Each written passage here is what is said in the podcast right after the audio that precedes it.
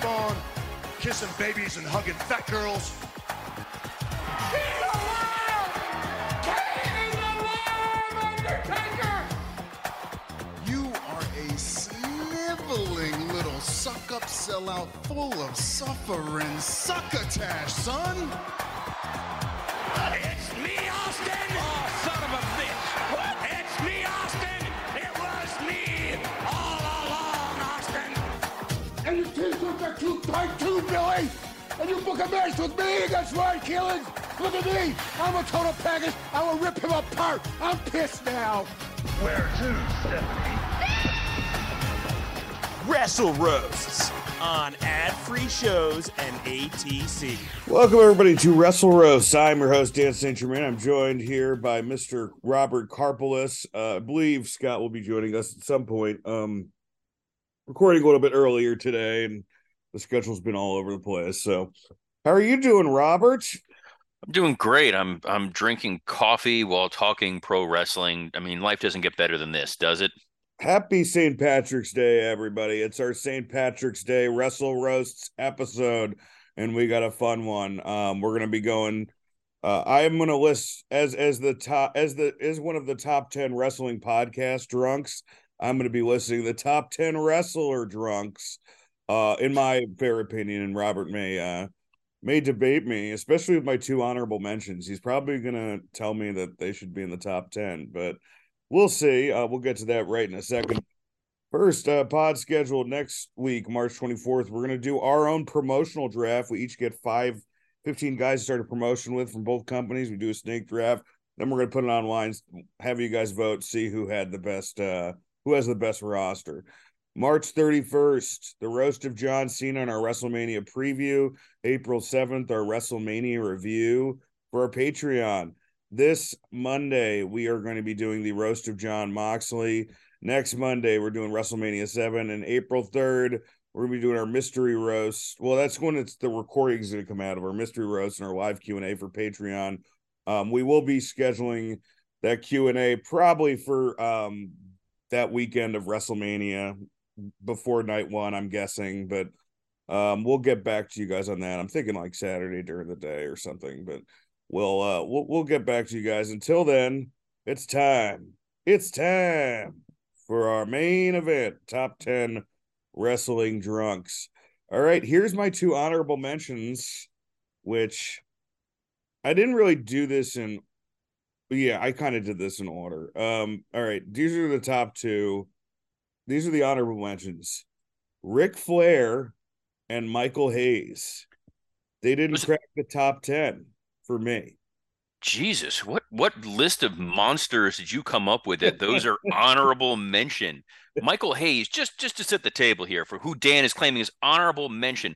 Michael Hayes is the guy who got drunk at a McMahon family wedding and started singing on the stage until they had to escort him off. Michael Hayes is the guy who got drunk at a WrestleMania after party and started uh, engaging in racially insensitive comments towards Mark Henry. Uh, Ric Flair uh, was so drunk he got Tommy Dreamer fired because of how drunk he is. Uh, so, well, my I, thing about Flair is like I got to take in the early life and and and.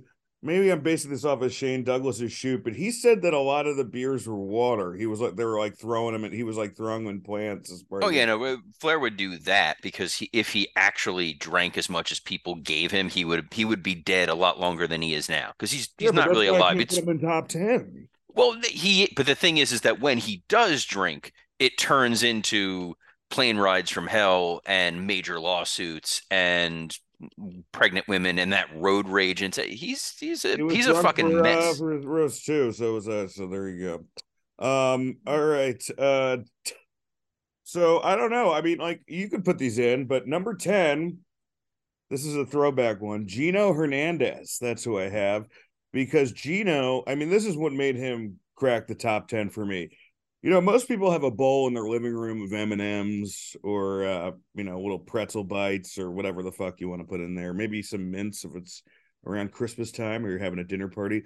Gino had one entirely filled with cocaine, just that you could just kind of come in and do casually as you walk through the house. and his stories are legendary. It seems like he's the guy out of everyone. And I know that, like, you know, drugs should be just alcohol, but, you know, it's all encompassing, guys. Oh, um, well, I didn't know that was the param. When I hear drunk, I'm just thinking no, guys no, no. drinking booze. I didn't realize it was going to be uh, a full. Well, on. that is, uh, yeah, I, I'm, I'm, I'm doing like full on, because if you go to A A, a lot of it's drug addicts. So uh, for me, it's like, you know, I should just say top ten partiers, but it seems like from everyone who um, talks about Gino Hernandez is that, like, he was the guy. He was the party guy. It's it seems um, he was the guy who had the party favors. He was party favors, and uh, you know, I, I think he uh, he had kind of a tumultuous life. So I put him in number ten. Number nine, I have a tie, Paul and Nash, but for very different reasons. Nash could handle his shit, and I think Nash is underrated because Nash did just as much drugs as almost everybody. He just, like, handled his shit better. Um, and Scott Hall obviously did not. Um, and I mean, come on, man, you fall asleep at a Raw taping, you got to end up on this list. You got a problem with that one, Robert? Uh, I've fallen asleep during many episodes of Raw, so I that makes. I I think Nash is so. Nash is a a party person in the sense that uh, you know, he came up as he was working as a bouncer. He he's had I'll his. I'll take him off the list. No, no, I'm not saying take him off the list. I'm saying, you know, he does handle himself. I think Scott Hall, when when you know he he battled demons. That's the that's the the wrestling term for it. And it was constant up and down for for the better part of his life. And unfortunately, when people think of Scott Hall, they think of the the problems that he had as much as they think of the in-ring skill that he had. And if it wasn't for those problems, it, it the weird thing is, and I'm cutting myself off mid-sentence, but it's like the, the weird thing is his W C W run, people really weren't paying a lot of attention. Like, he was off more than he was on in terms of being suspended or just on sabbatical. So we never really got to see a decent version of Scott Hall during the W C W run. And his W W F run, you know, he was a little bit more straight and narrow for some of that, because it was he was still you know, married and had kids and wanted to make sure he was getting money for his family. Uh, but when he fell off, it's like we got robbed of several years of great matches from him because of that. Yeah, he could have been. I mean, he definitely could have been world champion W C W if he had, like, stuck his nose to the grindstone, but or been an Arquette. Number eight, Kerry Von Erich. I mean, you know, this is uh take it to the limit one more time, baby. I mean, this guy, you know, I mean, we talk about demons. Um, this guy, uh, this guy was partying like a motherfucker all around town. Well, when your uh, nickname is Tornado, like, you didn't get that because you spun really, really fast. Yeah, so I mean, like, you know, it's it's hard to say because he seems like the strong silent type, but this is my dark horse one at number seven. I'm going with Hogan. Now, here's why: because he was like uh, the uh, what what's the position in Mardi Gras where you're like the head of the festival or something like that? But he was just like all pilled out and dancing. Um, also, like, he told Bam Margera's ghost he missed him when Bam Margera was still alive. I mean, that has to count for something. And almost every single relapse that I've had, I've thought about, like, Hogan drinking at, uh, I kind of think, like, Hogan's been a little bit of a trigger for me uh, because of how he drinks in Tampa. And I think it's how I want to drink. Because, you know, it's like him wearing a straw hat and sunglasses and dancing at Hogan's Bar and Grill. I mean, it's just a fun version of myself that I'll never be. Um, but maybe he doesn't crack top ten. I think this is the most debatable one for me. I think the thing with when I think Hogan, from all the stories I hear, is that he's more of a pothead than anything else. Like, he was always just kind of this laid back hippie who wanted to smoke weed, which is super weird when you think of how he was held up in the eighties uh, as the, you know, just say no to drugs, Nancy Reagan era guy. Uh, where all you thought, like, okay, he's definitely doing steroids, but you didn't think of anything else. Um, I'm sure he was, uh, you know, ha- owning your own bar is going to make that happen. If you live in Tampa, chances are you're wearing a straw hat right now. Like, it's you're and you're probably drunk. It's eleven o'clock in the morning on a Thursday uh, when we're recording this. So Uh, every day is Saint Patrick's Day when you're in Tampa, uh, because the streets are covered in vomit. They should call it Saint Tampa Day. Saint Saint Tampa uh, does sound like the patron saint of child support. Uh, I'm praying to Saint Tampa that I don't have to spend it this month. Oh, there's there's no God in Tampa. That's true. All right, number six, Chris Jericho. For me, Chris Jericho's social media presence, his beer gut, the fact that he never wants to see his family.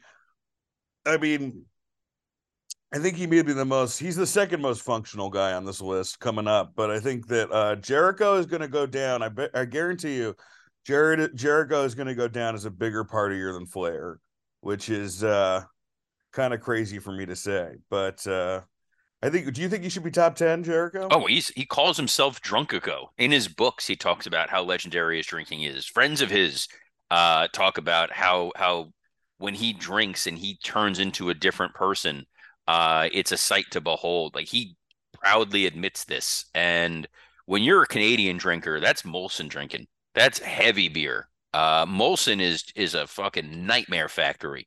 Uh, we um, when I was at the I, I pen, didn't mind. I used to drink Molson Ice, which is uh, uh, that's I was I was I was at a Molson related story. When when I was at the Panthers, we would have to bring Molson in um, whenever we had a major Canadian opponent like uh, Montreal, and they were so drunk during one of these games that they attacked our mascot and broke his leg.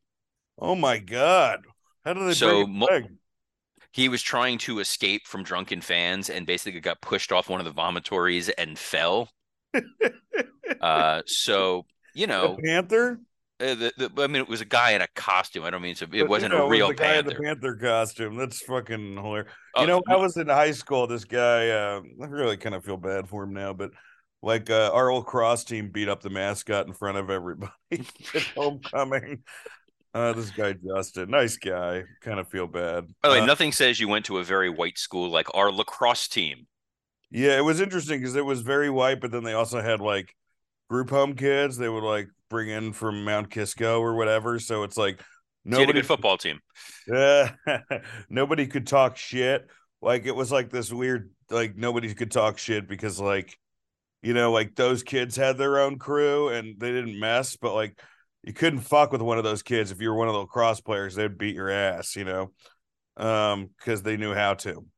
Anyway, number five, who arguably should be higher on this list, but because most of the stories were also involved drugs, I couldn't put him as number one. But which actually number one and two that that the that's them too. But Juventud Guerrero, he beat up like six cops. When he was getting fucked up, one of them, he like broke this uh, lady cop's ribs and stuff. Um, high speed chases, the craziest of the Guerreros, which is saying something. Um, you know, like it seems like he, he would get drunk and ask Randy Orton to kiss him. And this is when Randy Orton was on top. I mean, this guy just didn't give a fuck. I got to put him, I got to put him top five. Robert? Robert, you're frozen.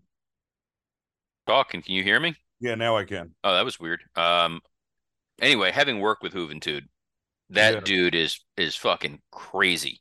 Yeah. Um, and, what was it and like working with him? Just try to avoid him whenever. Let's put it this way: of that group between Juventud, Super Crazy, and Psychosis, Psychosis was the most professional of the three. And if you look up what happened with Psychosis, that kind of tells you everything you need to know what about happened to Psychosis again. Uh, Psychosis, uh, what did he get arrested for? Um, I know it was something stupid. Uh, I'm looking this up real time. This is fucking dynamite audio.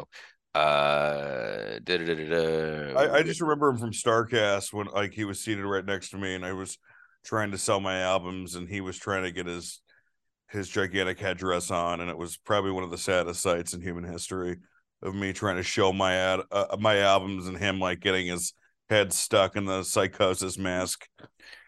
I can't find it right now. I'll have to look. I'll have to look this up later. Um, again, Fun. Didn't get this list in advance. Wasn't prepared for a Psychosis anecdote. But no, Juventud is uh, is definitely one of those guys that uh, is a, a low key party monster. Um, yeah. and and the the cop stuff. What would you call them? So top ten wrestling drunks. Top ten party monsters.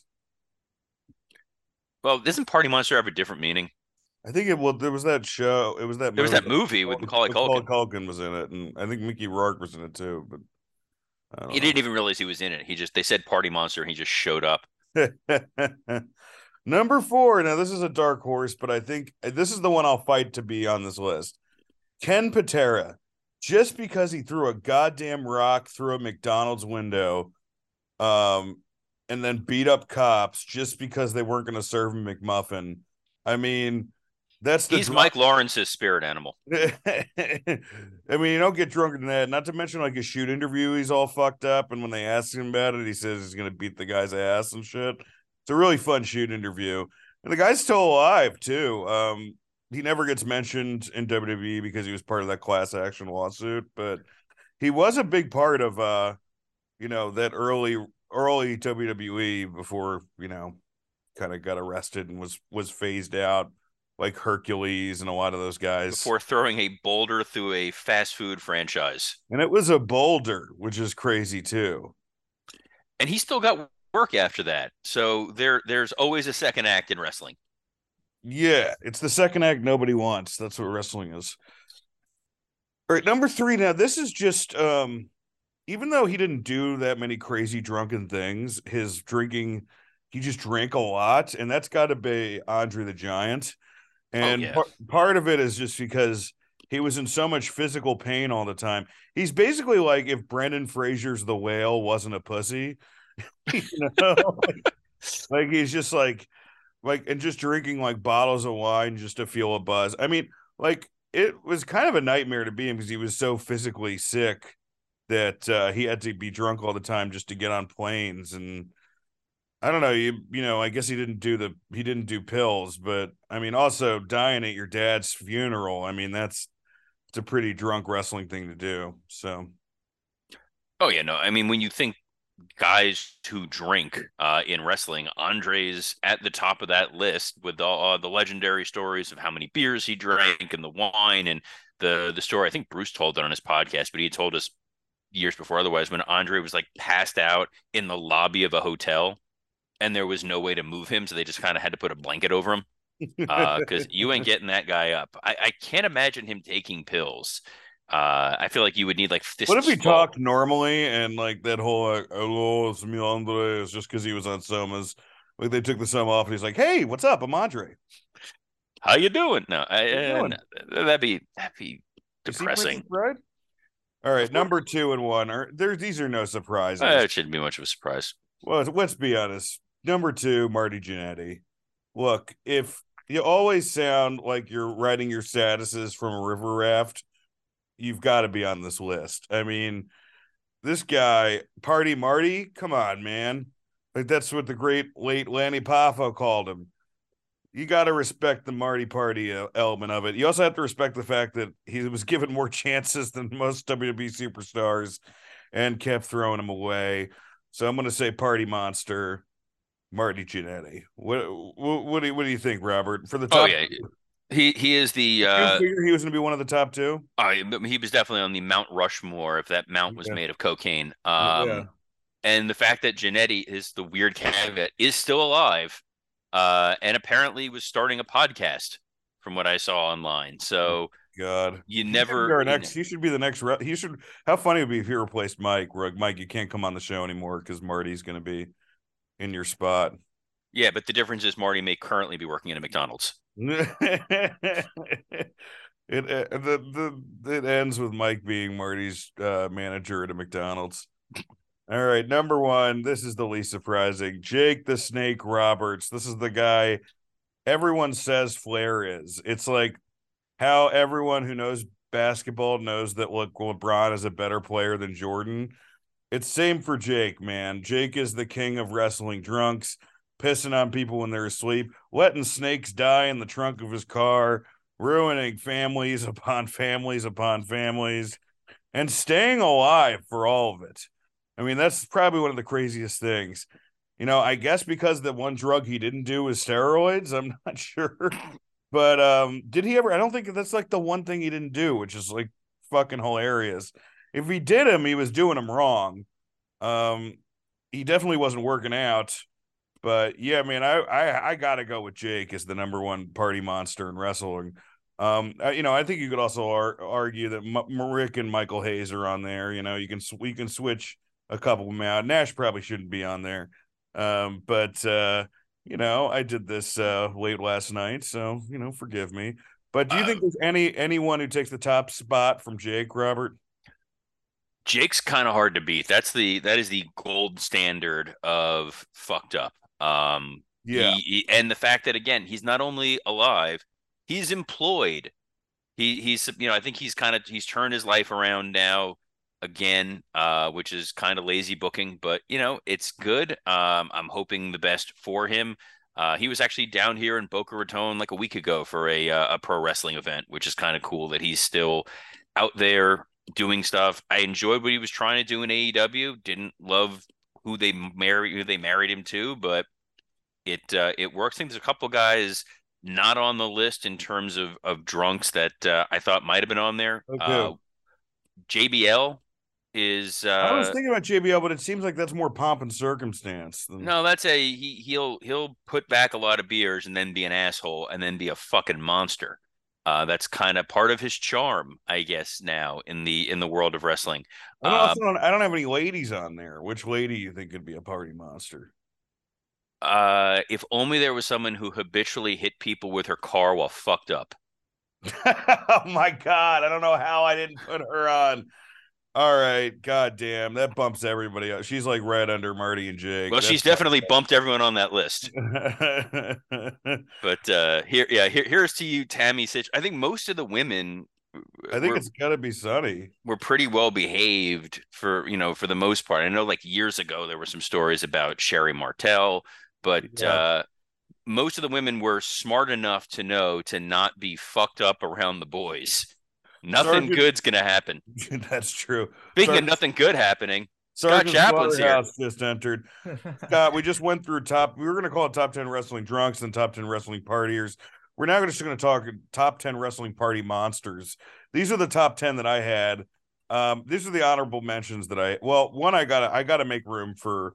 Okay, one of the honorable mentions I completely forgot that's got to be on the list that, that Robert brought up is Sunny. I totally forgot. She's got to be top ten. Yeah. Um, honorable mentions, I actually put Flair. If it was a race, you wouldn't forget her. Yeah. uh, uh, man, yeah, she's. I would love if she was a character in Mario Kart. Uh, no, what was that? Uh, Twisted Metal. Twisted. Oh gosh, I love me some Twisted Metal, man. I feel like that was like it was like, an, like a clown in an ice cream car or something like that. I don't know. Yeah, no, no, yeah, I could see that. I could totally see that. But these are the top ten that I had.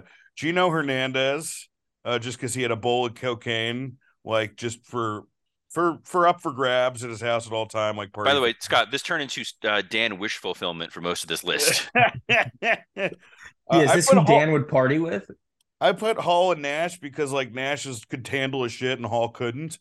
Um, Terry Von Erich, I put uh, I actually put Hogan because he's like a fun partier, uh, even though he's not like a disastrous one. No, six, he just gets drunk and racist. Six, Chris Jericho. Five. Well, I don't think he was drunk for that video, but six. I'm Chris trying Jericho. to give him an out, dude. Let's you know. Uh, I've tried to give him an out. Throw the guy a lifeline. Five. I have Juventud Guerrero. For Ken Patera, because oh, he- it's Juventud Guerrero. He's not part of the Guerrero, Guerrero family. Oh, I didn't know that. Okay, yeah. That's hilarious. Ken Patera, because he threw a goddamn boulder through a McDonald's when they wouldn't serve him.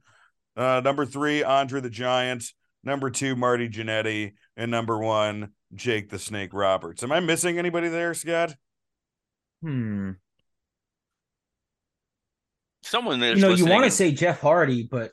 Oh, it ain't a party if you're uh, you know alone in a room, even though it feels yeah, like he's that. like the he's like the alone partier guy. I've actually never heard like I've never heard of a story about like Jeff partying with anyone else. I've just heard of like Jeff showing up to the party already out partying everyone. Right? I mean, is there? Yes. I, I think we met. I think Hardy could be on that list too. I totally forgot about that. Jeff parties so much he can never make it to the party, mm-hmm. and so that's yeah. why we forget. He's on the list because he like passes Marty, out on the in the car before he even drives over. You know, he's like a he's like if Marty couldn't handle a shit. That's who Jeff Hardy is, uh, but somehow got even more chances. uh, um, By the way, I think the most, like, Hogan's going to be offended he's on this list just because you didn't include Beefcake. Like, contractually, you have to include Beefcake in anything when you mention right. Hogan. I mean, fucking Beefcake got fired from his goddamn M T A job for co having cocaine on him. So yeah, I mean, but he still uh, maintains that was anthrax. He's he did. I mean, look, I don't want to call it said, oh, to, that was his excuse, right? He's like, oh, yeah. I saw the white powder, and I got to make sure. Oh, professional wrestlers are the greatest, greatest men and women of the world. Cl we by the way, closet uh, best uh, drunker, best drinker, uh, Michael Cole. Yeah, that's what having, I having drank with Cole. Yeah, having I mean that dude for, for his size can put down a lot of whiskey. Uh, it's very impressive. Well, it's enough whiskey to get Vince's voice out of your ear. However much, the only time I did see Michael Cole drink once, I was at a I was at a I think I was at a bar with David Shoemaker right after SummerSlam, and it was a bar that a lot of wrestlers was at. So Bray and uh, Braun were there. I saw something you only see in an action movie, which. Bray was at the bar, and then Braun came in, and Bray goes, hey, brother, only room for one top guy at this bar. And then they looked at each other and stared, and then they both laughed at the same time and hugged, like, which is like how Arnold meets all his friends in action movies. Um, but Michael Cole came in as a tracksuit. He ordered a shot of Jameson, took the shot, took a piss, left, and waved at everybody without saying anything. Which is the most positive experience you can have with Michael Cole. Well, that was the one you told me he got drunk and he said his kid. He's like, my kids fucking hate me. No, it, was, it wasn't his kids. It was his family thought he was a fucking loser because he was doing wrestling and when he was a legitimate journalist. That's true. He like covered the Balkans, right? Covered covered Waco. Like he was a legitimate uh, broadcaster. Maybe and now it's because he understood David Koresh, he was able to understand Vince. Yeah, he's still waiting for for Vince to uh, you know, board everybody up in the compound. Yeah, well, there's no Janet Reno to take him down, so he's fine. But also, I would love to see Janet Reno versus Jade Cargill. That would have been a great fucking match. Oh, it would, J Janet Reno would have uh, destroyed her. Um, but uh, it's it's weird because I think for Cole, like at the time, it's like, oh, my family, whatever. Like now. Being a newscaster is not particularly noble or, or, or high end, but if you're, you know, wrestling commentator, you're you're making a lot of money. You've got a lot of recognition, and I think that people have kind of turned the corner on that, where Jim Ross's voice is part of just like the general cultural lexicon. Uh, yeah, I, I, I, I, I imagine that if you're like covering what's going on in Aleppo, you've got to think that a wrestling journalist is a little beneath you. Sure, but if you're like a standard news report, news reporters are like are like wrestlers in the seventies, where everybody's like, "You're fucking lying to us." Yeah, what you're doing isn't real. You fucking pieces of shit, and they're like, and they're still acting like what they're doing is real. That's the problem. Yeah, bro, like Brokaw was like the Gordon Solie of his time. Now it's like I don't know who the most trusted voice in news is that you can point to someone and be like, "Oh, here's someone who people don't think is, you know, a lizard person in a costume." Well, absolutely. Would that be Cronkite then, and a and like as as as Bruno or something? I mean, I guess if we have to do parallels, but uh, yeah, I don't know where Bruno came down on Kennedy being killed, but uh, we'll we'll see. Yeah, we'll see. All right, folks, that was our top ten wrestling party monsters. How are you doing, Scott? Before we I'm get good, how are you guys? Good, man. You know, just sorry, sorry to wake you up at the crack of eleven thirty. cutting, cutting and strutting, baby, cutting and strutting. I sleep on my puppy too. All right, Dynamite or Dud. Um, action packed, Phil Dynamite. Let's talk about hour one. Uh, sadly, not no action Andretti packed. No, Dynamite. no action Andretti packed. But we open with uh, M J F's re-bar mitzvah, which then turned into a segment between him, Sammy Guevara, Jungle Boy, and Darby Allin, the four pillars of A E W. So I we think that warrants talking about that on its own. I know we got hour by hour, but like this segment, there's a lot to uh, to unpack on what happened here. Well, there was a lot of good stuff and a lot of head-scratching stuff, I thought. But ultimately, I thought it was a really good segment. And, um, you know, I, I think people have been disagreeing online, but, you know, I understand there was some lame stuff about it. You know, I'm going to speak for Mike. Mike Lawrence, who's not on the pod today, was was kind of like Darby getting, you know, dropping out of film school as his origin story is pretty corny. Um, but, you know, I thought M J F was fantastic in this segment. I thought Sammy was really good in this segment. You know, I kind of thought, you know, Jungle Boy kind of, you know, sucked. Um, with all, and, and it doesn't help. I was talking with Mike about this. It, it doesn't help to like bring up the fact that I wrestled on A E W Dark and Rampage. Those shitty pieces of shit. Yeah. And you had to, you know, you got all the good stuff. And it's like, God, man, like, does Tony, is Tony just purposely nosediving Rampage? I, I guess you could say that on, like, I guess you could say that with A E W Dark, right? Because if W W E, I don't think, have, have W W E top guys made fun of, not like made fun of main event? I don't think they have, but not main event, but they've made no, fun, they've made of, fun like... of Raw and SmackDown. A show, B show has been a thing forever. Well, A show, B show was yeah. different. That was competition, what? But they've made fun of like Velocity and Heat. A couple, there, there's been cracks about that, but not to this degree. Of... Well, I, I think, I think the my... difference is W W E can afford to insult whatever show it it it other show they have, um, and A E W can't. Dude, I don't watch Rampage. I, I've like barely ever watched Rampage. You know, I fast forward through it next morning. I'll see highlights, whatever may happen. Sometimes I don't see any of it if it's not worth it. I feel like for months I haven't seen any of it because it's not really worth it. Um, aside from like a move and a match or something. Uh, it's at ten o'clock on Fridays. This week it's at eleven thirty. Oh yeah, on Saturday? Because oh w- no, maybe next week it's on Saturday. The week Friday, this on... is Friday night. Uh, it's Saint Patrick's Day when this oh, is coming okay, out okay. today. If it cancel your plans, guys, stay in to watch two point oh versus the Bollywood Boys on yeah, Rampage. Happens, it's gonna be a fucking barn burner. And then I'm sorry, I believe it's the Double or Nothing. Uh, the Rampage Go Home show is on Saturday at like a random time. Um, yeah, man, the show it, it's what just irrelevant. It could be good, but also at the same time. I don't even know if I want it to be good. I only like a two-hour wrestling show. They just got another hour of wrestling that I guess is going to start airing on Saturdays possibly or some shit. I like my two-hour wrestling show. Focus on it. Make it great. Fo- and then have, you know, your random matches on something. But what did you think know, of the segment, Scott? What? What did you think of this opening segment? Um, I thought it did what we already knew in terms of who is any good on the mic, right? I think yeah. it's fun to see these four guys interact because we talk about them all the time. It's a little bit of an illusion, right? Like, are they the four pillars? They're the four guys we were like, oh, they're young and we like them. I mean, that's it, you know? If you look at what they've done, Jungle Boy hasn't done much. We're, we've been rooting for him the whole time and we love him. But it's not like I am the foundation of eight. No, you know. No, it's M J F, Kenny Omega, John Moxley, and C M Punk. You know? Yeah, you know, I'd throw, I'd throw Cody in there. I mean, because of that, that, that the first few years were so important with him there. You yeah. know, um.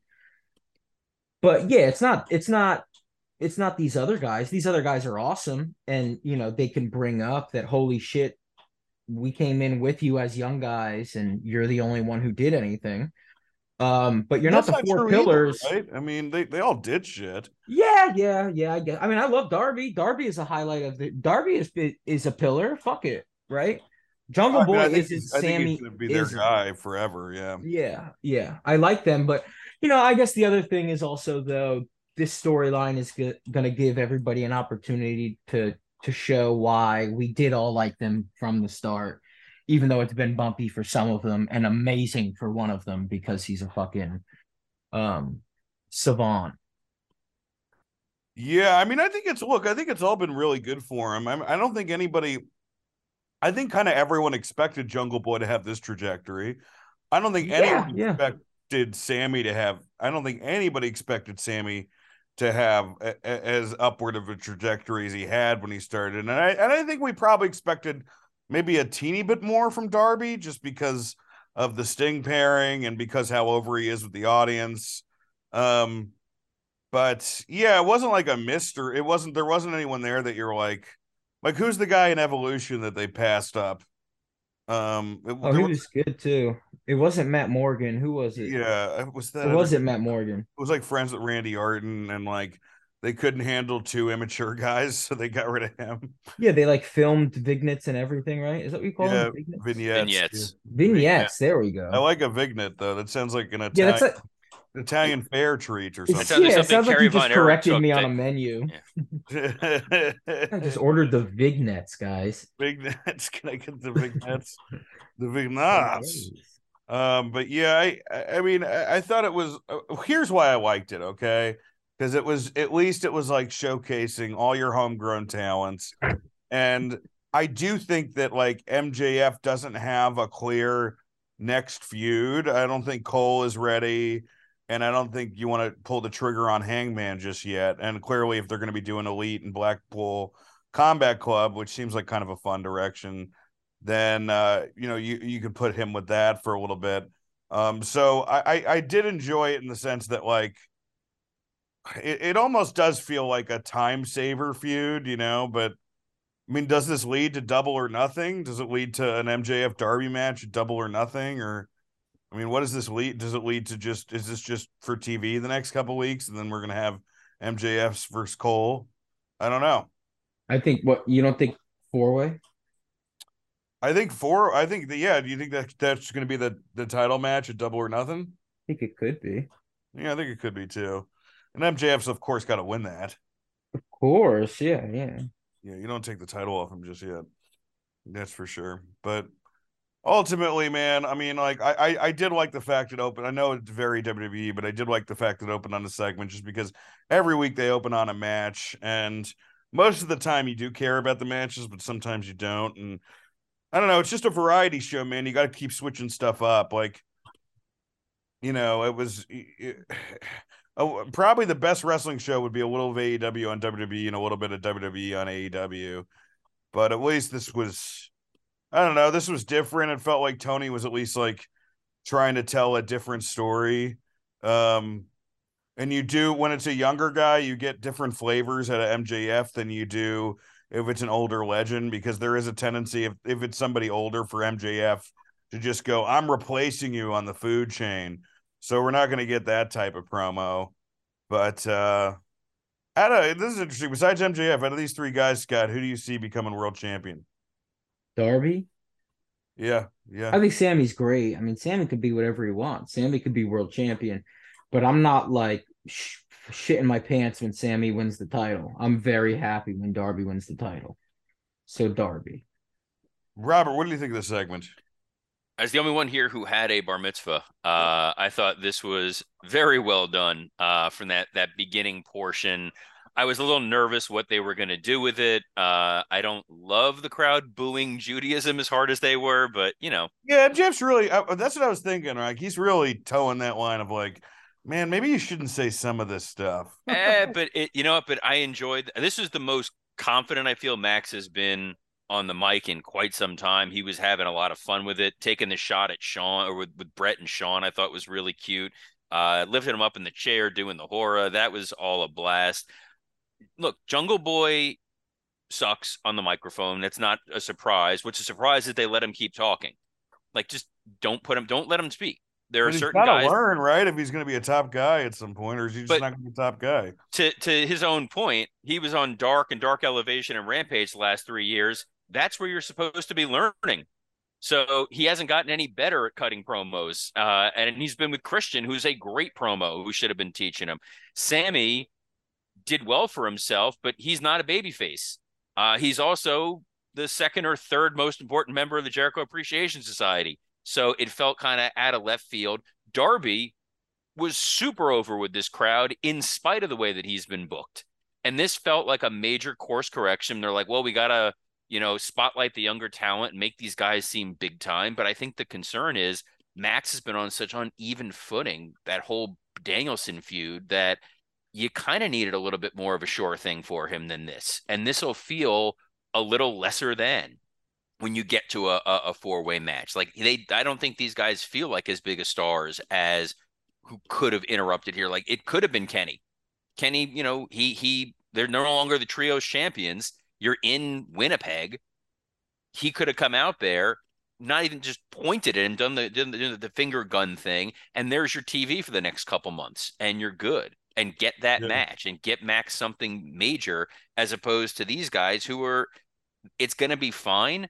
But it felt weirdly insidery to some degree, and it felt like a major panicky course correction of, oh, we, we got to go with the young guys that we know the fans like. But in storyline mode, there's no reason that these guys should be world champion contenders. All fair points, folks. All fair points. All right, the rest of this uh, first Jericho. Jericho is the man of Manitoba. They had a, a whole segment about a you know him having a street named after him, and it was uh, it, it was just kind of fun to watch. It's fun to watch Jericho during the day because it's just like you just see the seven cups of coffee he must have had to get ready for the segment. Dark Order versus the Blackpool Combat Club. Jade Cargill for some girl. I didn't even get her name. Nicole Matthews. Nicole Matthews. And then Taya Valkyrie's debut. Plus, I mean, the segment everyone is talking about. By that, I mean just us. Uh, Q T V, everybody. uh, what did you think of this uh, first hour, Scott, minus the opening? Uh, yeah, man. I, I actually liked the, the trios match in this first hour. I think this is a better way to use Moxley. Just have him be a heel with two other guys who are also wrestling uh, with him, and all he has to do is kind of flip the finger and not follow the rules. It's just easier for me to take him that way. Uh, they seem like they're having fun doing it. Like, oh, we're going somewhere where we're going to be enjoying ourselves every Wednesday. And you could tell, you could see that in John. He looks like he's having fun again. Yeah. Um, Cesaro looked like he was having fun. And I thought, I thought, I thought the Dark Order guys uh, had a good match, man. I, I mean, they're really fun in the ring. My only thing is like, fucking, who told Evil Uno to take his shirt off during a match? Oh, sure. I mean, well, yeah. He, he's like a he's like if Gorilla Monsoon never went to a gym, which I don't even know if Gorilla Monsoon went to a gym, but. Then yeah, Taya Valkyrie came out. You know that was. Fine, right? I, I like think, Jade. I, mean, I like, Taya like, I like Jade. I really do. So I, I, I like Taya Valkyrie. I like Jade a lot. I think that the complaint that I had, and a lot, and I'm, I'm sure a lot of people had, was just like, you have this huge female roster, and you still aren't doing really enough with them. Like, I don't know, why do you have to keep bringing new people in? I understand it's somebody for Jade to beat, you know, and and I guess you don't want to have her beat anybody in the main event, but eventually you gotta. You got to start putting Jade in this. I mean, are we really like by the time she gets to one hundred for this title, are we going to? I think we'll care, but it's still a you know secondary title. But I, I'm sure they're just trying to get to one hundred. I don't know. Yeah, it's just you know, it's a matter of who beats her. Yeah, hopefully it's not Skye Blue. Um, Honestly, I think a veteran can beat her, uh, and maybe that's the move. Have someone we love. Beat her and then have Jade fight for the world title, you know?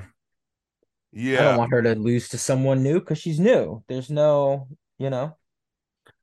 Well, eventually, no you can, whoever beats past. her can eventually be someone she beats as world champion. I mean, there is that that booking. What did you think of Q T V, brother? I thought it could have been better. Yeah. Hey, man. Shout out to Matt Schiavone. You did a great job, bro.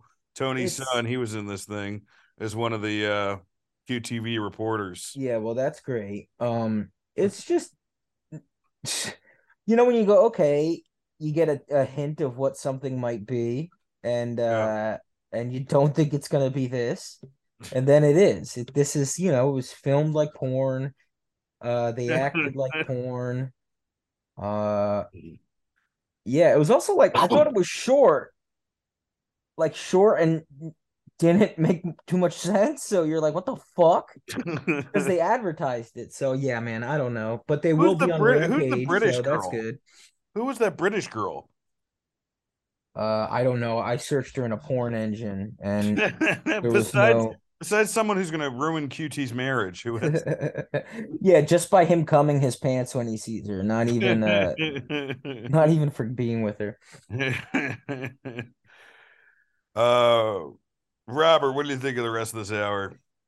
Uh, yeah, I think Blackpool Combat Club and uh, Dark Order stuff. Look, the, the crowd was happy to see Stu Grayson. They gave him his little moment.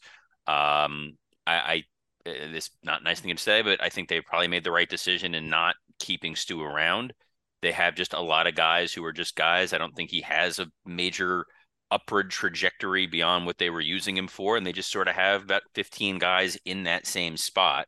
You know, um, I think the problem with that is that, like, the new Dark Order is, like, kind of dorks, like Alex Reynolds and stuff.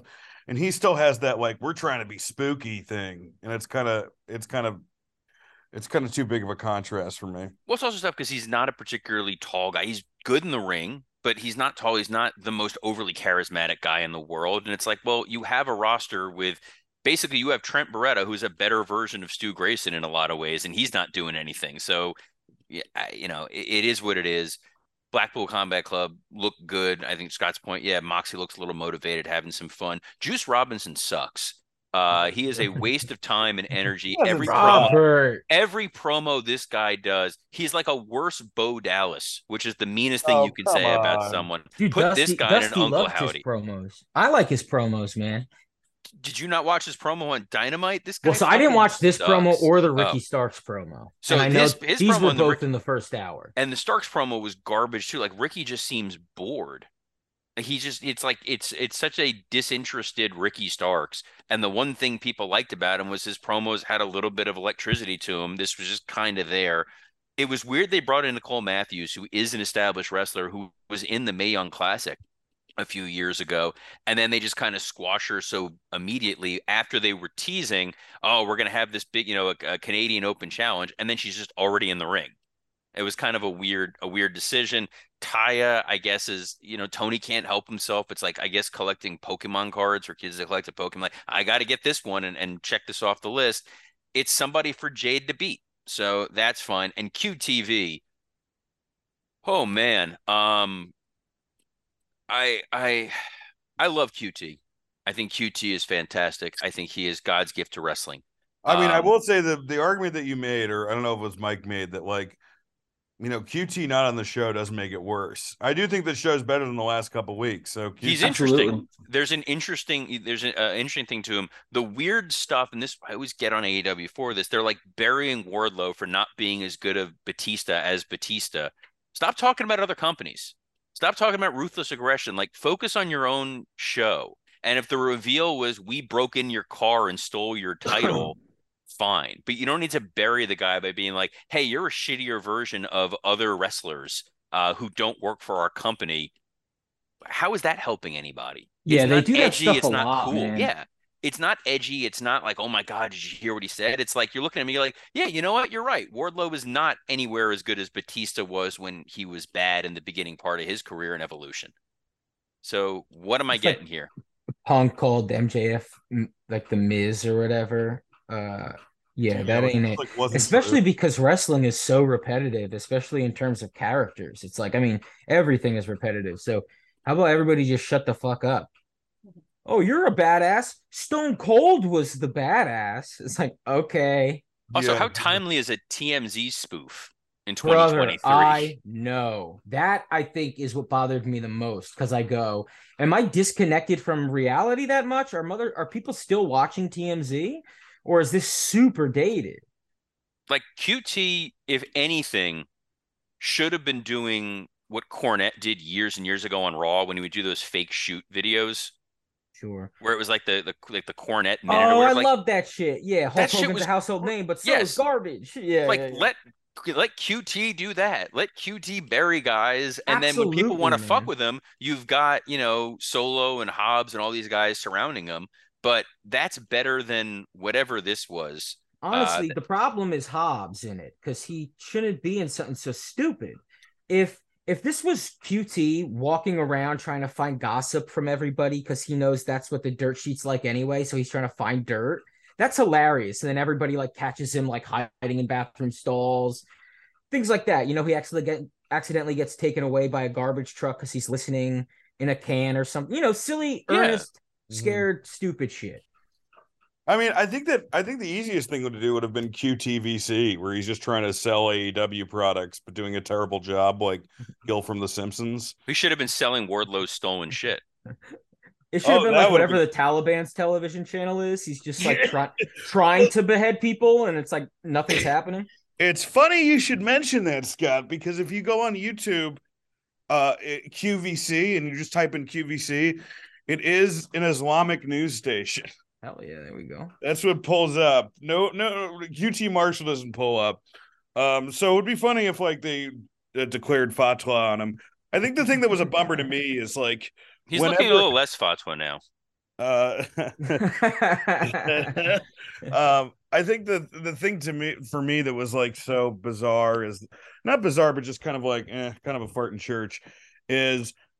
You have a guy with a hoodie stealing it. So like you think like, oh, this is going to be either Q T or Powerhouse Hobbs or somebody new. And they're introducing somebody new. And instead it was just Aaron Solo. And you're like, uh, all right, I guess. I guess he's back in the mix. Um, but shout out Matt Giovanni. I, I like the idea B, that B work, he wanted B, it uh, to be someone B-roll else.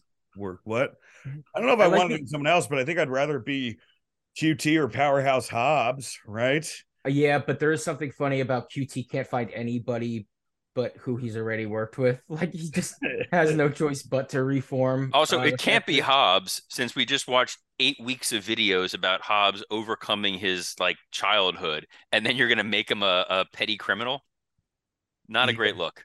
Not a great look. You think he's going to bring Nick Camarado back at some point? One can only hope. Love that guy. Let's get to hour two. Super hairy. Jeff Jarrett versus Orange Cassidy for the international title. Uh, the Acclaimed rap, which, man, that was not great. Um, it was the first time where I was like, ooh, they probably could have done without this one. It's like making a difference, Fatu. It was. That's what it was. There was an Invader heel ladies promo with Saraya, um, Ruby Soho, and Toni Storm.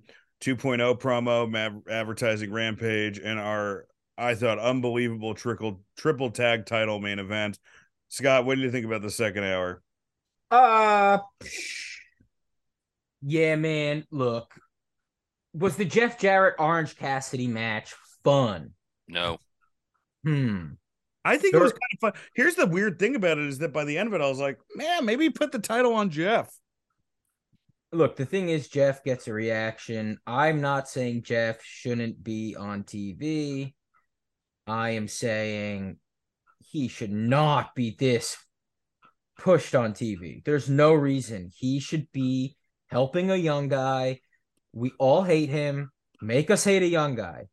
Uh, this didn't put over Orange Cassidy. You know what I mean? So it's like, if you look at the feud, do you go, okay, was this just kind of a pointless feud with some matches? That's cool, right? That happens. Uh, or did you actually think this, because it's been like a month feuding with Jarrett and his guys, maybe two months. Like, did you think this would be a moment where he beat Jack? I don't know. Just wasn't crazy about it, man. Um, maybe because I thought Jarrett was going to win, and I was just more excited for something insane to happen and go, what? And I so I was that, a little that, bored with it. For me, that was it. Yeah. Is that what it was for you? Yeah, where I was I mean, like, yeah, oh, like, I bro, I was thought... like at the beginning, I was like, I was like, I don't want to see this match, but if I do see this match, fuck it, pull the trigger all the way. Have Jeff absolutely, and, yeah, and do and do like a couple weeks of like a mini T N A Reign of Terror, but for that title. Um, but uh, you know, the unfortunate thing is like with that title, I guess Tony won, even though now Tony's doing house shows, and I guess the guys are bitching about doing that. Um, you know, you do want that title defended, and you don't want to be like a in other promotions, and you don't want to be sending Jeff Jarrett as your A E W. Representative. It's it's like a weird it's a weird message to the well, rest. I just think him showing up, yeah, like at any, even if you go like, yeah, five uh five A E W stars need to go to this like event, you know, this school event, and then Jeff Jarrett is one of them. It's there's just a disconnect in yeah. uh how pe- I don't know. Whatever. I wonder if Jeff's just like a father figure to Tony. Dude, he's been around forever. He must be a father figure to a lot of people. Um, he probably helped out a lot, right? In in in Impact in terms of running the show or T N A, and we liked T N A, right? When Jeff was there, we liked no. everything but Jeff. We liked everything but Jeff. That's the problem. So yeah, dude, I don't know. Uh, and the problem with the T N A is that you would have these amazing Christopher Daniels, Samoa Joe, A J Styles matches, and then it would cut to like. You know, a, a T N A match with like the laziest W C W finish. Yeah, yeah. Well, it made a little more sense than that. But what, what about the rest of the? Uh, what do you think of that main event, Scott? Boys, what did you think about the main event? I loved it. I thought how it was, lovely. I mean, even to like the point awesome. Of just having Aleister Black and Chris Jericho one-on-one, and you're like, oh, I didn't realize this would be happening in this match. Yeah. Uh, there were so many moments like that where you got to watch guys interact with each other that you either haven't seen interact in a long time or at all, right? And I think that ending was so fun. It's a thing I loved about a remember A E W's like first god year of shows would end in big brawls everywhere. Yeah. And people would start to get irritated because it was super repetitive. But the reason I liked it is it it showed that whatever happened during that night, everybody meets at, at Wednesday to go record Dynamite, and they're pro wrestlers on a roster. And they have their show, and they have their matches, and they have their feuds, and things build up throughout the night so much that everybody's just fighting at the end. I, I always loved that, that every storyline mattered either so much or so little that they were going to find a way to push it into the main event because these guys saw each other today, and now they have to beat the shit at each other at some point. Well, I thought in this particular case, it's it's whether it tells a story, you know, and mm-hmm. and uh, seeing Dark Order versus them told a story that they've been telling for years, which is the Elite coming back together. Dude, fucking um, Hangman thinking that they were backing down for him. him for like one second. He was like, oh, fuck, I got these three guys like about to back away, uh, not realizing the Elite was behind him in the exact same positions as uh they were when they were going to turn on him at uh, Revolution in that tag match. Yeah. Uh, yeah, it's all, you know, that shit is what I love about wrestling, right? It is. It's a great uh, story. Yeah, it's what makes wrestling great. It was something that the Elite had for a moment in A E W, I think, when we were most excited about A E W.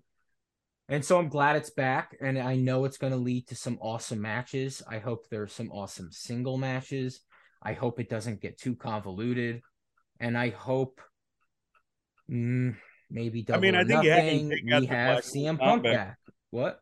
I think you haven't taken out the Blackpool Combat Club and then transition to M J F. Yeah, and I think a way to have them take out Black... Oh, that's interesting. Have them... Okay, okay. But the only thing about that is do you make M J F a babyface if it's four guys versus one? You know, you almost need... Yeah, I mean, I think, you know, what is part of the Blackpool Combat Club going to be trying to get Danielson involved and... Since his heart isn't in it or something, they don't do it, you know, like they can't win. And then that's an excuse for the Elite to win. And then, but that's also such a big victory that, look, I want Punk and F T R back. F T R's back, right? So yeah, just get the fuck back, man. And let's make some good T V. I guess, well, they gotta, they gotta convince Punk to come back, or they gotta convince the guys. I mean, you can't, you have to watch this last year since Punk has been off T V. And you have to see this nosedive. And, like, I understand. I was one of these people who was like, oh, you got to fire him. But now I feel like you got to rehire him. Like, it's like. Well, just like his storylines were always fucking top tier, and he's captivating. Um, He's a cult of personality. Immediately, I think add another one hundred thousand viewers if he comes back. I don't even know about that. I just know the his shit will be better. And I mean, look, the truth is they need to make a tighter show all around. Like, I loved this trios, and I loved the trios in the beginning.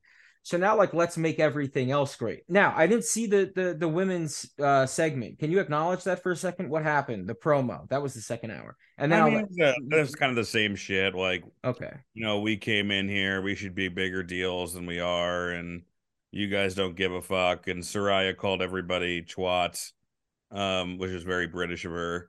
Um, but yeah, it's just more of the same. I mean, it ended with Britt and uh, Jamie Hayter coming in as the babyface trying to take him out, and then they and then they kind of choked. But then they bring in. I mean, this is like the, kind of the problem with A E W. To make the save after that, they bring in Riho, Skye Blue, and Willow, and you're kind of like, well, if you really want to make a new person, just have one of those people come out. You know, just have like. Willow come out to make the save, so like we can say to the audience, no, this girl is going to be something.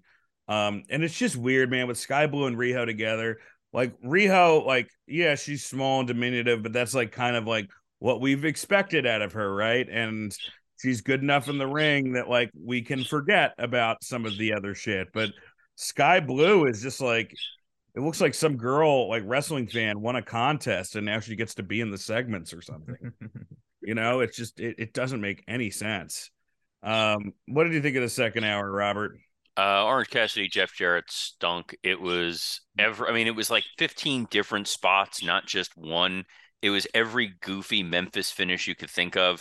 We're gonna we're gonna distract the ref. We're gonna do a ref bump. We're gonna hit somebody with a chair. We're gonna make it seem like somebody got hit. We're gonna hit God, somebody with another Aubrey's foreign object. So annoying, huh? Aubrey's getting so annoying. Aubrey's annoying. The the whole segment was annoying. And, and Scott's point, it didn't help Orange. It didn't make him look good that he overcame. It's like, all right, you beat an old guy who has a podcast on our network. Cool. Um, I, I don't need to see this ever again. Uh, give Orange Cassidy something better to do. I thought Jarrett was going to win this, just because I assumed that they were going to have Jungle Boy beat him, since Jungle Boy said, I got to win a title. So have him win the international title and beat Jarrett, because who gives a fuck about Jarrett, instead of just being like, oh, I'm going to go for the world title. Uh, the Acclaim video was weird. It was weird they weren't on the show. Uh, I don't maybe they, I don't know. They, they weren't able to make the show. I don't know what the fuck it was, but it was not well put together. Yeah, the Outcast thing, I get you're trying to do something of the women, which I applaud, that you're trying to give them a storyline. Uh, it, it's just, it's a lot, and it's kind of convoluted. Uh, and then the main event was a blast. Uh, this was a really fun match. Uh, you, you set things up well. The, the guys all got their, their shit in. I really enjoyed the, the House of Black versus the Elite at the pay-per-view. I think my downside to that was, I'm like, you know what? Buddy and, and Malakai should be bigger stars than they have been, and Brody is being booked properly now and looks like a fucking killer. Uh, the tease at the end with the Elite is kind of fun, because it's like, all right, well, who is Blackpool going to get as their fourth guy? Uh, and then uh, I'm going to, uh, if you if you care about Rampage, ignore the next twenty seconds, plug your ears. You spend all this time building Brody King up as a monster, and then you have him lose on Rampage to Danny Garcia. No, so, that happened. No, like what the f- why? I thought, like, this out. Is the was there best. Cheating? Was there? Yeah, cheating? I think they used a a bat. Jericho used like a bat or something like that. But it's like, you don't need to do this. You just made this guy look like an absolute fucking monster. Well, here's what's gonna happen. Uh, Brody is gonna beat Jericho, and they're gonna go, see, doesn't that make up for it? And we're gonna go, yeah. And then no, they're they're later, teasing. Jericho's gonna beat Brody. No, they're Again. teasing yeah. Brody and uh, and Hager. That was like what was going on at the end of uh, uh, of Dynamite, but yeah, it's yeah, a lot. But that's of like chaos. A Dynamite match, you know, and you go that that's no, it's it's but... good. No, it's just fine thing, but I think it's a lot of chaos. But again, it now feels like the most important story going on in A E W is the Elite versus Blackpool Combat Club, and Max is now way down the card in terms of importance because he's hey. feuding with lesser guys for what feels like a secondary title. Hmm.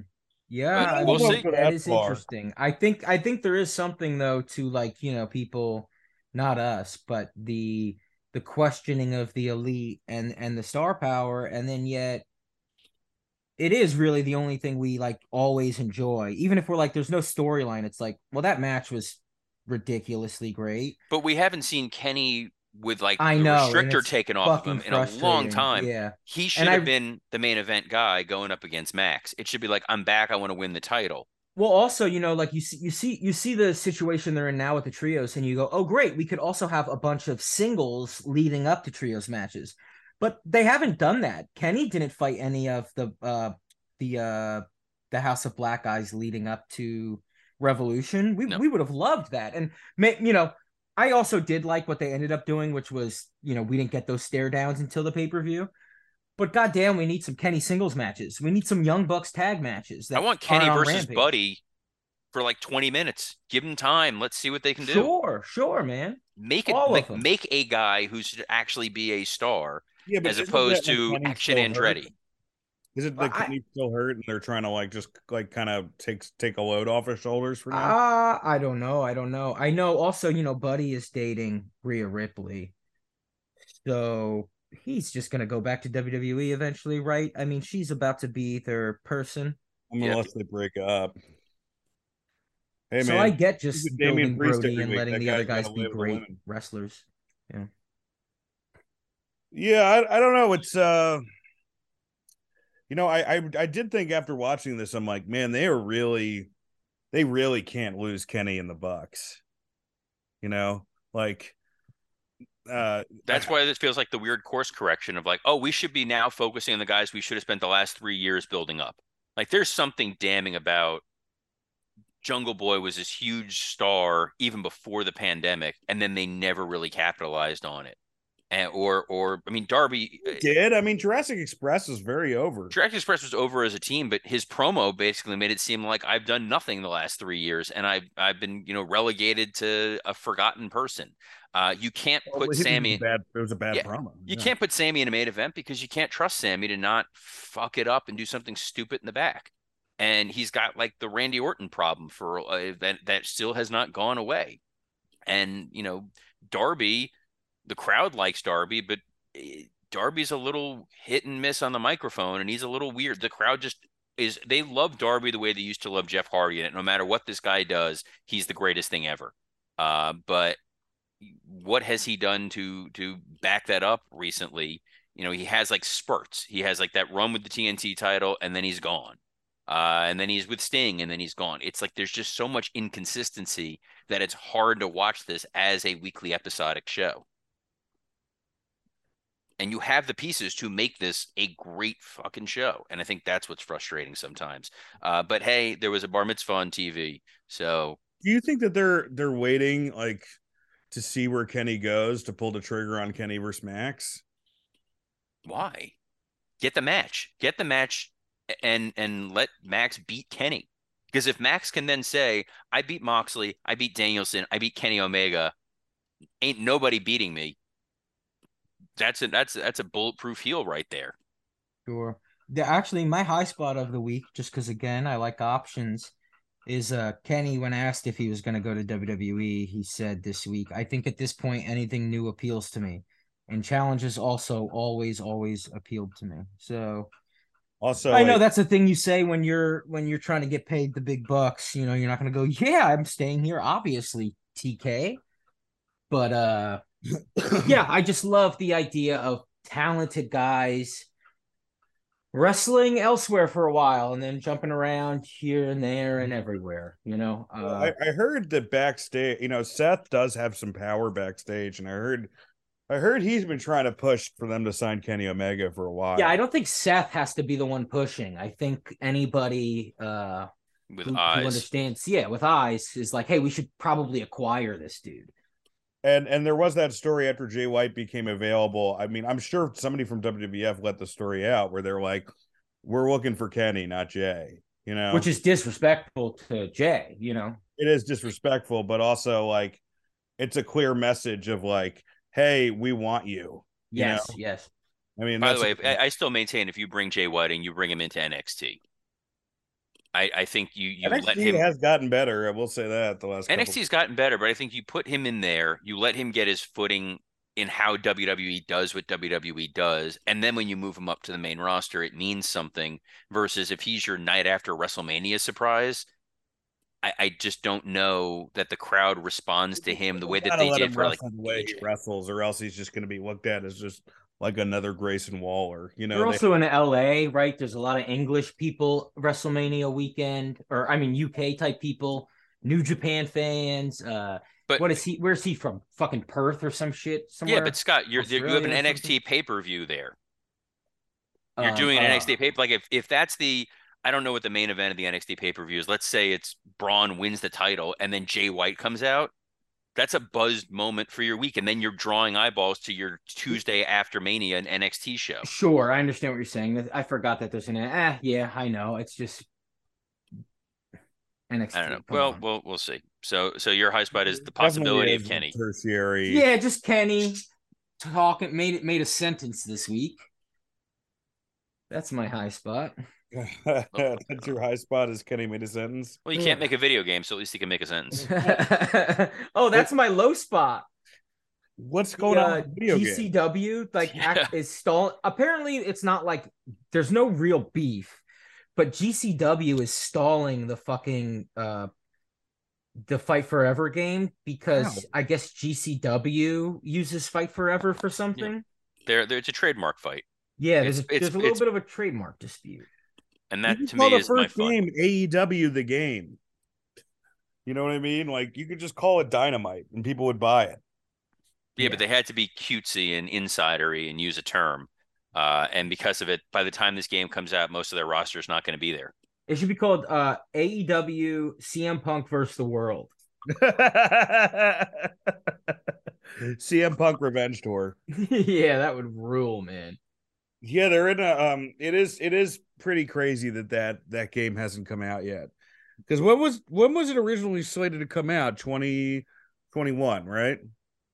I'm not sure. I'm gonna get. I'm gonna get it. I'm. I'm not expecting too much, but I also don't play video games, so it's gonna blow my mind if it's anything better than something from, you know, past two thousand two.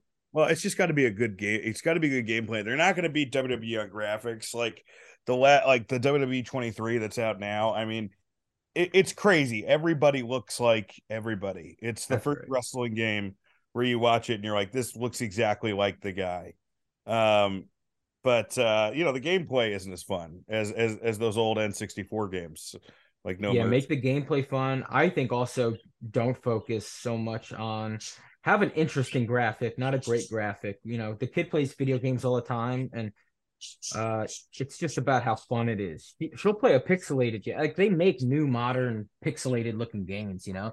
There's, like, that Shovel Knight game or whatever that people love, and it's just, it looks like something... Or your phone. Goddamn, you know? ColecoVision or some shit. Yeah, I mean, but, you know, phone games don't look great. You know, they're just... No, no. Hi, baby. Um... Hey, I got to take my dog to the bathroom, but I can wait like three minutes. What else are we talking about? We're just high spot, low spot. Okay, awesome. Go ahead, boys. You want to no? Do you want to um, just plug? You can have. We can. Finish. Uh, yeah, my other podcast, Out for Smokes. Uh, also April first, I guess, because we're approaching the roast of Bert Kreischer's coming out. I wrote for it. I'm not fucking on it, but I did write for it. It's gonna be on OnlyFans, so I know you guys have it already. Just subscribe to. I don't know which one. Yeah, you we'll guys already have it for Sunny, so yeah, yeah. Uh, pressure and yeah, babies, that's it, man. The, uh, the elite coming back together. Let us hope C M Punk is returning. Uh, oh, also W W E knocking it out of the park, man. I, I did sit down and have Raw on while I was doing work Monday night. I enjoyed the fuck out of so much of the show, not all of it, but that's never going to happen. It's three hours, and I really thought they, they brought it, even in the parts that were kind of. Not so great. I was like, they're doing it, man. They are ready for WrestleMania. So it's the best built WrestleMania since twenty-six. Yeah. You know, since they had all that Brett, Vince, Shawn, Undertaker, Batista, Cena stuff. It's the best. Absolutely. Yeah. Punk Mysterio. All right, Scotty. We'll see you this weekend for the Patreon. All right, boys. Peace, peace. Roasted John Moxley, folks, for the Patreon. I'll go next. High spot, low spot, high spot. Omos was on Watch What Watch What Happens Live last night. He was uh, the barkeep or bartender or whatever the fuck they call it. And it was just kind of fun to watch because it was like my wife's trash meeting my trash. Um, you know, people talking about Vanderpump Rules and then Omos in the back looking scary. It's just like one of those fun things that's going to be in like a package later on. Like I just watched a clip of Goldust on Conan and it kind of reminded me of that. Uh, my low spot was the Omos Brock segment on Raw. Um, it was, if you didn't see it, like you kind of got a little interested because Omos is so much taller than Brock, but then they kind of fucked up the one spot they had.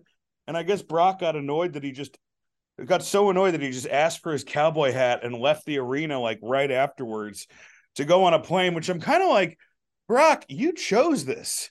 You probably had a couple options for Mania, you know, maybe, maybe not be the options that you've wanted, you know, but you had a couple options and instead you just fucking, you know, you, you can't bail on this guy now. That's what I'm trying to say. Like you're the vet. You've got to be the guy that carries him through this, which that's Brock doesn't really flourish in those positions. So like, you know, you kind of have to prove yourself before you go against Brock, but it just felt like, I don't know, man. I just kind of felt like it was, it was just kind of a weird, um, kind of wet fart of a segment. Uh, Robert, what are your high spots, low spots? High spot is Rey Mysterio being inducted into the W W E Hall of Fame. Uh, absolutely deserved. Great guy. Uh, incredibly talented. Very nice person to to deal with, interact with. Uh, I love the fact that they were able to leverage a storyline with this, and I think it'll make for a really fun. enhancement to a show that sometimes gets a little uh, boring and overlooked. Would you, uh, here's my question for the Hall of Fame. Would you end on it just because like the Hall of Fame, you know, it's, it's whatever it's, it's like a, you know, with, especially the Hall of Fame. I look at it as like, if you worked at G M for thirty years and they give you an award, if G M gives you an award, that's kind of what the W W E Hall of Fame is. But do you see, like, would there be some advantage for if Ray goes on last for the Hall of Fame, just Dom beats the shit out of him during his Hall of Fame ceremony? I mean, that would be great heat. Would you, would you pull the trigger on that, Robert? Uh, yeah, I think that would be decent heat. I think there's, there's, I think at this point, anything that they can do here, they have so many different avenues and opportunities to generate a lot more, you know, excitement and energy for it. And I think the other part of it for the Hall of Fame, um, is a lot of the guys that go in, yes, it's, you know, they're giving themselves whatever, but it's because these guys are now landing Legends contracts. They're now getting uh, guaranteed income going forward. So for some of these wrestlers, it means a, it genuinely means a lot, not as a great job for what you did in your career, but more of a, you're going to continue to get paid, uh, which is a big deal for them. Uh, my, my low spot of the week comes from uh, Brian Alvarez, who uh, I don't listen to because, you know, I value my time, but Dan listened to and said know, that Alvarez was complaining about the fact that they have not announced the uh, the tag title match or the Ray Dom match yet, and that bothers him. Uh, Brian Alvarez is, in this instance, a complete fucking idiot. Uh, the the downside when you don't announce a match is when it's the week of a pay-per-view and you just throw something out there and just are like, oh, by the way, it's going to be, you know, this guy versus this guy on Sunday, no build, ice Which, cold. By the no way, nothing. That's what they did in the Attitude Era pay-per-views. That's what they did in the, most of the Attitude Era pay-per-views. They, in fact, sometimes the park. they would, like Russo would just fuck with things. Like you had that when they switched uh, Billy and Road Dogg and two different like triple threats. Like they were building to one yeah. story and another, and they just like, oh, let's just change it up. You know you're getting Ray and Dom.